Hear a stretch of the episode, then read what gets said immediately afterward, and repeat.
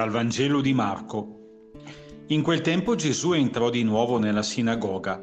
Vi era lì un uomo che aveva una mano paralizzata e stavano a vedere se lo guariva in giorno di sabato per accusarlo. Egli disse all'uomo che aveva la mano paralizzata, Alzati, vieni qui in mezzo. Poi domandò loro, è lecito in giorno di sabato fare del bene o fare del male, salvare una vita o ucciderla? Ma essi tacevano. E guardandoli tutti intorno con indignazione, rattristato per la durezza dei loro cuori, disse all'uomo, tendi la mano. Egli la tese e la sua mano fu guarita. E i farisei uscirono subito con gli erodiani e tennero consiglio contro di lui per farlo morire.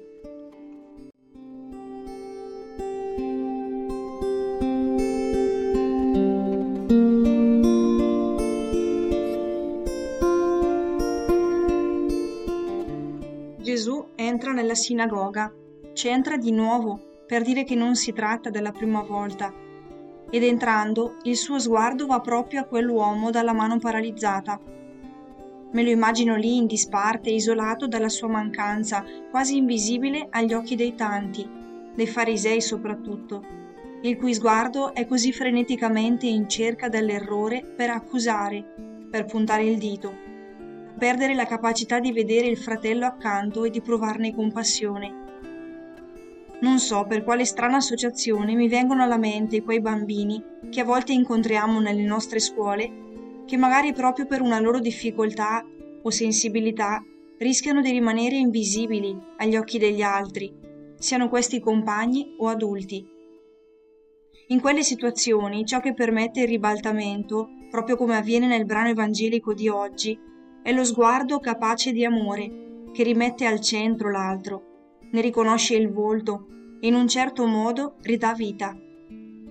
Un po' come fa Gesù con quell'uomo dalla mano paralizzata, dicendogli alzati, mettiti al centro, tendi la tua mano.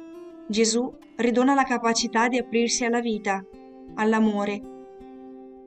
Il vero miracolo è questione di sguardo, finestra del nostro cuore e Gesù si rattrista, come per i farisei, ogni qualvolta anche noi perdiamo di vista il volto di chi ci sta accanto, per difendere questioni di principio.